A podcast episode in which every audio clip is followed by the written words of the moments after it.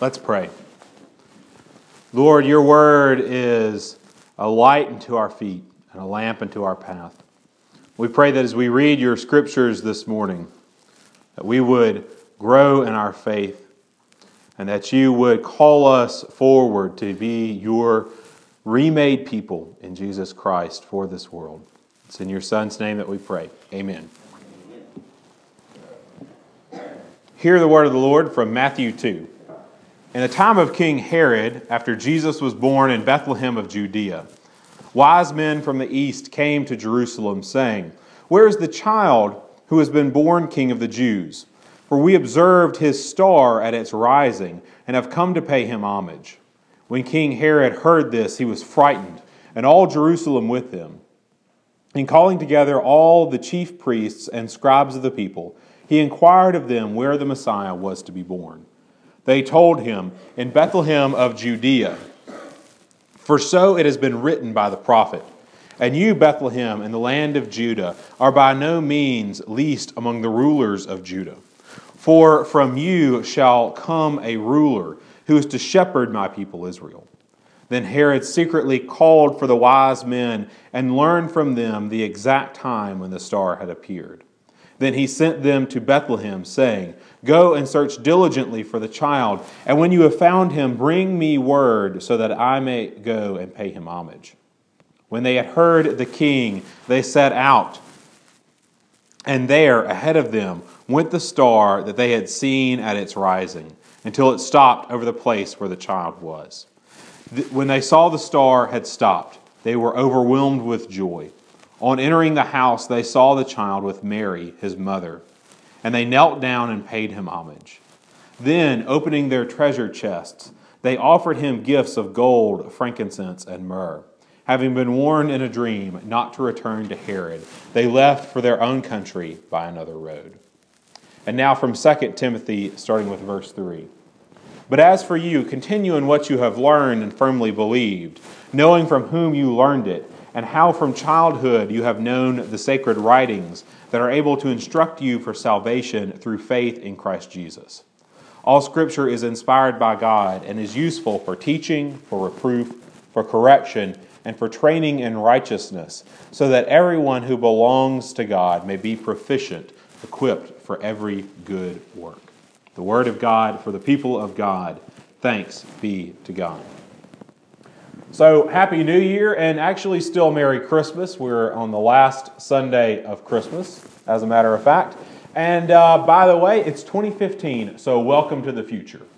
Uh, you may, if you have been on Facebook or watching one of the morning news shows over the past week, uh, heard and seen people talking about uh, the fact that we are now in the year that was uh, depicted in that, in that great philosophical movie, uh, Back to the Future Part Two. In uh, Back to the Future Two, uh, Marty McFly goes from nineteen eighty-five to twenty fifteen, what then seemed like the impossible future. And in that world, he encounters some things that, believe it or not, we actually have nowadays. Uh, they had flat screen T Vs. Now we have flat screen T Vs. They had video phones, and I can get out. Uh, you know, I can get out my phone. And I can uh, I can call somebody and, and see FaceTime right there, or Skype or whatever. We can actually, just like the movie, we can do that. Um, there is three D technology that is a lot like what is shown in the movie. Some things we actually have that were shown in that movie. Some things we don't have. There are no flying cars, uh, which is a good thing. We're not very good at driving in two dimensions. I don't trust us in three dimensions. Um, And uh, so, yeah, it's some things we don't have, and it's probably good that we don't. There are some things that were in the movie that they thought would be everywhere that we find sort of laughably ancient now. Uh, in Back to the Future too, people are sending all fax, you know, fax machines are sending messages everywhere. And I mean, who uses a fax machine anymore? I mean, there are a couple around, but that's not it's not really how we do business nowadays. And you know, and there's some things there's some things in that movie that we might yet still have. There's a company in California that is building a hoverboard, a hovering skateboard. So it's twenty fifteen, maybe this is a year you can finally get the hovering skateboard that you have always wanted ever since you watched Back to the Future two. You know, what's fascinating to me about how how up you know people have gotten about this this movie and, and thinking about what has come true and what has not is that um, you know there's this there's this sense that we have sort of the past, the present, and the future all crashing together. You have the past from nineteen eighty-five and what they thought the future would look like. We have the present day, and we have this date, which not long ago seemed like it was the impossible future, and still all of this futuristic stuff predicted in the movie that we still don't have. And it's kind of like the future has met us in the present. And actually, in the time of year of the church that we're in right now, that's, that's more or less what we're talking about. Today uh, is Epiphany Sunday. Technically, Epiphany is on Tuesday, but uh, today is the Sunday that we remember and celebrate it. And what Epiphany is, is uh, the, the story that we just read with the wise men from the East coming to find the child Jesus, probably at this point a couple of years old, but coming to see him. And what's significant about that is that they're not Jewish. They're not of the people of Israel. They're from these other people who've come to learn about Israel's God. And what is future about that is that if you go back to the Old Testament, uh, what had been uh, the hope for Israel, going back to Abraham, is that through them the whole world would be blessed. That's God's promise to Abraham. And then when you get to uh, Isaiah, you have passages where uh, Isaiah, for example, will talk about the nations streaming to Israel, coming to be a part of Zion and recognizing what God had done through them. And what we see in this scene, this hoped-for future where the nations come to Israel, it starts to take place. The wise men from the East, these Gentiles, these folks who aren't Jewish, they're not Israel, they come and they worship, they bow down and pay homage to Israel's king, saying that your king, in effect, is our king. And so the future has started to come into reality. The promised future of God, where all people worship Him together, has started to come to reality in this scene where the wise men from the East come to worship Jesus. Now that's Epiphany, but for most of you, you're probably not thinking much about Epiphany. Um, most people don't think about it at all. For, for most of us, what we're thinking about is the new year. And it's the time where we make resolutions. It's the time where we uh, think about what we're going to do over the next year, and we think about the year that's passed. But there's a similar idea at work there. Because when we make New Year's resolutions and we think about the person that we want to be at the end of twenty fifteen, we're doing something similar. We're thinking about how the hoped-for future for us might start to be real even right now. And that's why we resolve to be healthier. That's why we resolve to do a better job at work. That's why we resolve to be more studious. We come up with all of these plans for ourselves for the next year. Part of that draws from this same, same logic of why people are currently obsessed with Back to the Future Two and what Epiphany means, the future coming in to the present. But you know, the problem is that when we make these resolutions, a lot of times, we, and especially when we make them in the spiritual realm, when, when we make resolutions to, say, uh, pray more, or we make resolutions to read the Bible more, sometimes we do those, uh, when we make those resolutions in unhelpful ways and in ways that aren't even perhaps healthy. Because you've probably done this before. You say, you know what, I'm going to read the whole Bible this year, and Monday I'll just do all of Genesis. Or I'm going to pray twelve times a day. And you, and you start off on good footing, and you'll be kind of going, and you might even keep it up for a couple of weeks. But then, you know, you get in the, the dregs of February, and all of a sudden you realize that you haven't read your Bible for a, a week or so, or you haven't prayed for a week or so like you'd planned uh, to do. And so we fall off our resolutions because we approach it from this rule mentality that if I just do all the right things, then I'll be a good Christian. If I just do all the right things, then maybe God will love me. That's not a helpful way to approach our discipleship. It's not a helpful way to uh, approach even our discipline as Christians. So what I want to do over the next few weeks is to um, preach through a series I'm calling the, the Disciplines of a Disciple. The Disciplines of a Disciple. That's, that's redundant on purpose, because I want to draw attention to that word, uh, well, discipline. You know, a lot of times when we think of discipline, we think of things that we need to do. Right? I need to do X, Y, and Z, and I'm going to be disciplined about it. I'm going to do all the right things. And obviously there are things we have to do, and sometimes we need plans, and I'm going to talk about some good plans for you here in a little bit. But to be a disciple isn't mainly about the doing. It's mainly about the why. Because what the word disciple means is learner. A discipline is something that you do to learn. It comes from the Latin word to learn. So the disciplines of a disciple are those things that we do to learn as the people who've been called to learn at the feet of Jesus. And when we think about discipleship from the perspective of learning, it moves us a, a kind of a step away from that rule mentality where I got to do X, Y, and Z, and then I'm a good disciple. And what it reminds us is that we are continu- there's always more to learn, right? You can never do everything that you have to do. There's always more to learn. And there's no bad time to start learning. So if you get to February and you've fallen off your plan, you say, you know what? I'm a disciple. I'm, I'm here. I'm called to learn. I can begin again. I haven't flunked out. I can start going at this again.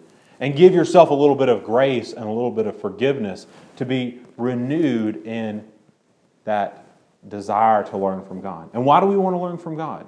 That gets to the very core of the Christian. Why do we want to learn? We want to learn because of what we know that Christ has done for us in Jesus. And what we remember in Epiphany is that a light has gone out to all the nations, and that's us.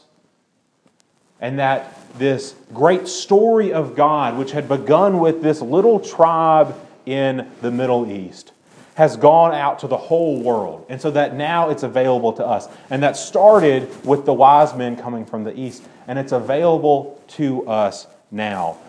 We read the Bible to understand our place in God's story. The people from all over the world, represented by these wise men from the East, come to be a part of the story of Israel when they go and meet the child Jesus. And we, when we study God's Word, start to realize our place in the story of God's people. That's what it's about, and that's why we're called to learn. Not to satisfy some invisible standard of how much Bible you should read or how much you should pray, but to, to, to be who God has called you to be. And to understand what God is doing in your life, and you need the Scripture as a resource to do that. In fact, that's what the very early church did. They had this story of God's people with Israel, the Hebrew Bible. We call it the Old Testament. And they had this story in this foreign language that had fortunately been translated into Greek. And they had to tell this story of this obscure little group from the Mideast to a world that was predominated by Roman and Greek culture. And so they go out, they go out telling this story and making this story real for people who didn't know anything about it, who didn't know anything about it. And the way they did that was Scripture, and translating that and bringing it to people who didn't know about it. And the way that the New Testament gets written is that Jesus' disciples and his, his people who are going out there into the world and are trying to tell the story of Jesus and are trying to explain to people, this is where you fit into it, start writing histories and gospels and letters to each other to explain what that meant, to explain what it meant for, uh, for Jews and Gentiles to, be, to worship the same God together, and how that was made possible by the gift of Jesus to us. The Bible itself was written to help us understand our place in God's story. That's what it's about.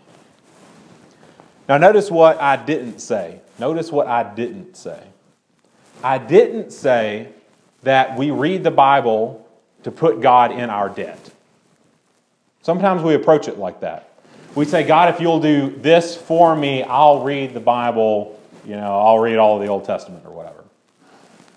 And sometimes we approach the Bible with the mentality that it puts God in our debt when we've read enough or done enough. That's a bad mindset.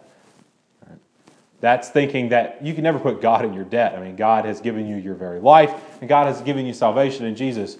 You reading the Bible X number of times isn't going to make God owe you anything. It doesn't work that way. But sometimes subtly, sometimes subtly, that's what we were thinking. Notice what else I didn't say. I didn't say that if you read the Bible enough, God will love you more. God's already loved you and has given himself up for you in Jesus before the New Testament was ever written. So God's love for you predates the written word in Scripture. But what Scripture will do is tell you about God's love for you. And we've got to realize, too, that we live in a uniquely privileged time in history. Um, most people in the twenty-first century in America are literate. They can read. For most of history, people were not literate. And many, many Christians through the centuries haven't been able to read the first word of the Bible. God didn't love them any less. And of course, there are people now who still who still struggle to, to learn to read. God loves them just the same. And of course, that's what makes it important for us as Christians to bring God's Word to them, whether it's by reading to them, getting it to them in a translation they can understand, teaching people to read, et cetera. But the point is that reading the Bible isn't going to make God love you more. God already has loved you. This is to tell you about that story. Notice what else I didn't say. The Bible isn't a magic book. Sometimes we approach Scripture with this mentality that, you know, I'll, I'll flip to whatever page and the first verse that I see is going to tell me something. And God can use your, your broken way of reading the Bible. But that's not, that's not, the Bible never tells you to do that. That's a magic book mentality to the Bible, rather than approaching the Bible as God's love story to you. Uh, rather than as approaching the Bible as um, God helping you to see where you fit into what He's done and what He's called you to in Jesus. One other thing I didn't say, and, and this, this might ruffle some feathers, so I hope you understand me correctly. I didn't say that the Bible is God's uh, instruction book or rule book for life. All right? Now, hear me, hear me here. Sometimes what people say, when they say that the Bible is God's instruction book or, or instruction manual, is a good thing. Sometimes what they mean is, is simply that, you know, the Bible contains the commandments of God that we should learn from, and of course we should. Sometimes what they mean is that the Bible will help us to grow in wisdom, and yes, it does. And if that's what you mean by the, God, the Bible as being God's instruction book, then great. I totally agree with you. Sometimes, though, what people mean when they say that the Bible is God's instruction book is that they're bringing a mentality to the Bible that it's going to tell you exactly what to do in any given situation in your life. And the Bible simply doesn't do that. It's not meant to do that. The Bible is meant to help you to understand what God has done in the world, what God's done through Israel, what God has done through Jesus, how God, how God has called you to salvation in Jesus, and then how you live in wisdom and obedience in response to that. And if you're living in wisdom and obedience that has been informed by the Bible, that if you've been instructed in that way, then the things that come into your life that you can never predict and maybe can't even do anything about, you can approach with holiness and wisdom. That's how the Bible is intended to work. Paul puts it like this. Paul puts it like this. He's writing, by the way, to Timothy. And Timothy is a great example of this story of what happens when people who are foreign to God come into contact with God. Timothy's mother's Jewish. His father's Greek. He's raised in a Greek culture. We know this because in Acts it talks about um, Paul needing to circumcise him to go and uh, evangelize uh, certain others in who are still in the synagogue. So we know that Paul was raised, or that Timothy was raised in a Greek culture. And so to this guy who is part Jewish but is Greek in the way that he has lived his life up until this point, he writes this: "But as for you, continue in what you have learned and firmly believed, knowing from whom you learned it, and how from childhood you have known the sacred writings that are able to instruct you for salvation through faith in Christ Jesus. All Scripture is inspired by God and is useful for teaching, for reproof, for correction, for training in righteousness, so that everyone who belongs to God may be proficient, equipped for every good work. So what do we get here? When you read the Scripture, what Paul's telling Timothy, when you read the Scriptures, what you get out of it is an understanding of salvation by faith in Jesus Christ. That's the first point of reading the Bible. Whether it's Old Testament or New Testament, for the Christian, it's to point us toward Jesus. It's to help us to understand the Word of God in Jesus. When we say the, the Bible is the Word of God, what Paul, and, that, and that's right in, in a sense, what Paul is saying here is that, that Scripture is God-breathed. That's what inspired means. God has put His breath into it to draw us toward salvation in Jesus Christ. So the Bible is to point us toward Jesus as Christians. So that's the first reason you read it, to understand what the meaning of your life in connection to Jesus. And then the next thing that he says is that it's for teaching, reproof, correction, and training in righteousness, so that everyone who belongs to God may be proficient, equipped for every good work. What's he saying there? When you read the Scripture, you learn what it means to, as Paul puts it in another place, um, to work out your salvation in fear and trembling. You, te- you learn, the Scripture points us toward salvation in Jesus, and then knowing salvation in Jesus, it then points us out from that to face the world that God has called us to, in which He wants us to do good work in His name. And by learning our story and who we are in relation to what God has done through the Bible, we can start to do that. You see how that's different from approaching the Bible as a rule book, or as like, I've got to read X, Y, and Z, and I've kind of checked the boxes. If you're just checking the box, it's easy to check boxes. If you're just checking boxes, it hasn't changed your life. But if you understand the Bible as pointing you toward a new life in Christ and pointing you out from there into the world, that's a way different mentality. And it's going to last longer. Because it's coming, you're, you're reading the Bible because it's coming from the depth of your soul, and not because um, you think you've got to just fulfill the requirements. Now, that, all of that is to say, it, it's not a bad thing, of course, to have a plan, to have an approach to reading the Bible. So I wanted to give you some some tips. Okay, so I'm gonna come I'm gonna come down with this, and y'all had these. It looks like they got passed around, and that's great. And we can keep the extras around for anybody who wants it next week. Okay. There are two ways to read the Bible that I would recommend if you don't already have a reading plan. Now, if you're doing something and it's working for you, that's great. If you already consistently study the Bible and, and you have a plan that you want to keep up with, not knocking it. If it works for you, great. But if you don't, here are two ways you could go about it. The first is the printout that you see here on the, on the first page, this fifty-two week Bible reading plan. Uh, I came across this recently, and I really like it, because what happens to people very often is that you'll get to the middle of, you know, Leviticus, and you get bogged down and you give up. Now, you great Mount Pleasant people are a different breed, because y'all have gotten all the way to Judges by your, you know, together. So maybe this doesn't apply to you, but that's true for many people, at least. So if it's true for you, maybe take this approach. And what this plan does is it divides up, uh, it assigns each day a different kind of writing in the Bible. So you'll have, you know, here the epistles, that's the letters of the New Testament, the law, history, prophets, poetry, prophecy, and then gospels. And so you're not reading the same book day after day. You'll come back to it, you know, the next week. So that could be helpful for you. I'd encourage you to give it a shot. Um, the other advantage to this is it starts to help you see how the different parts of the Bible relate to one another and how they inform each other, so it's a good reason to do it that way. Now, another thing that you might do, and this is what I do personally, is to follow the, uh, and I have some other stuff I do too, of course, but, but this is my sort of base, base system. Um, it's the uh, daily office lectionary. And what that is is a pattern of reading that's meant to accompany daily prayers. And we'll talk about prayer later on. I have a couple of resources here for you. Prayer is the sermon two Sundays from now. Okay. So this is a pattern of reading that's meant to accompany and inform your prayers. And so it has a passage from the Old Testament, a uh, psalm, a gospel reading, and then a reading from elsewhere in the New Testament. And over a two-year period, it, it takes you through the whole Bible, more or less.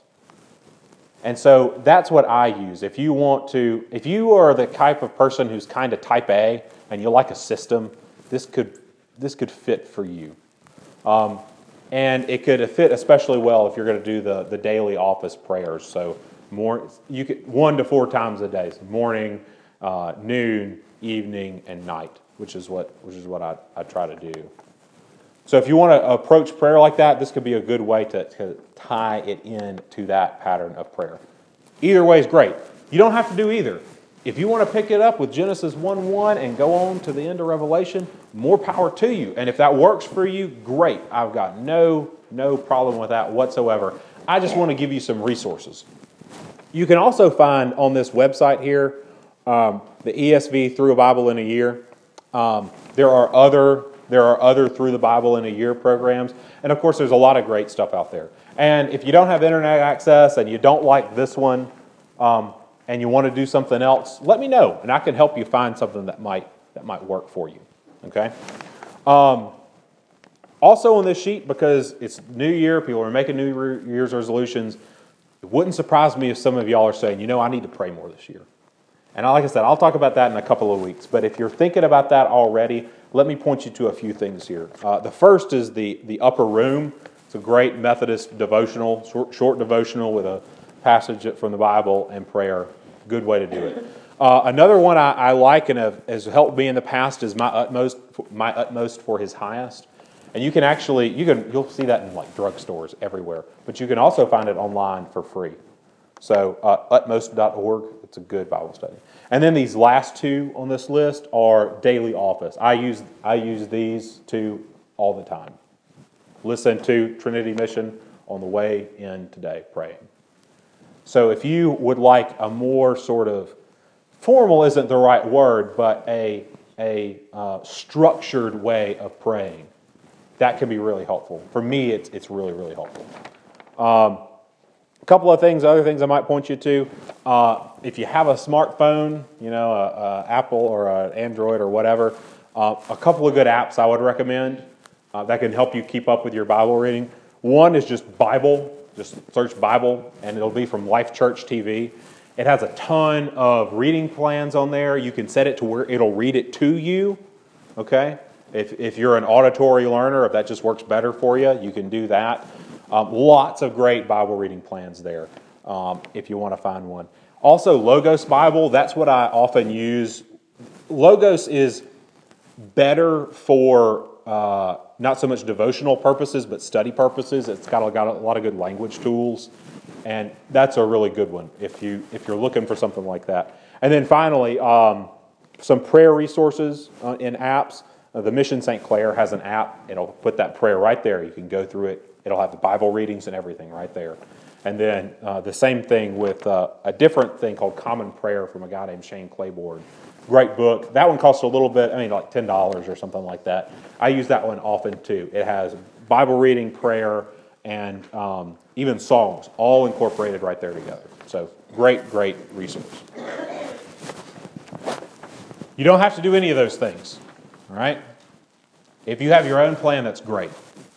But what I want you to encourage you to do is to go into this year with um, a desire to read the Bible. Not to fulfill a certain number of rules, not to, you know, think you're checking the box, but because you know that when you go to Scripture, you're encountering Jesus.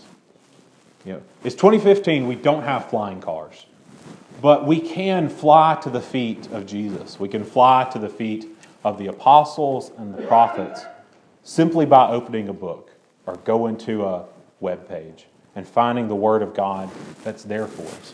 So, will you commit this year to having a plan to read the Bible? Not, it doesn't even have to be the whole Bible, but something to help you to get into God's Word on a daily basis. Will you say yes? Yes, okay. We'll go from here. We'll talk about uh, further disciplines of a disciple. over the next couple of weeks. I might see if I can recruit Terry Paul to, to, to teach on the same topics from his perspective, if, if that works for him. Um, there's no such thing as too old or too young to do this. Um, at least here, I, well, I told Lila and Jacob at, at Mount Oliver, too young, because uh, they can't read yet. But other than that, this is something that anybody can do. And so let me encourage you to make this the foundation of your prayer, the foundation of everything else that you do as a Christian this year. Let's pray. Lord, uh, we are grateful for your scriptures. We're grateful for the way that you have brought us to be in your people. And we pray that by studying your word, we would come to understand each day what it means to be a part of your story in the world, and what it means to be uh, the people who have been called out by your grace. Lord, all this we ask in the name of your Son, and the power of your Holy Spirit. Amen.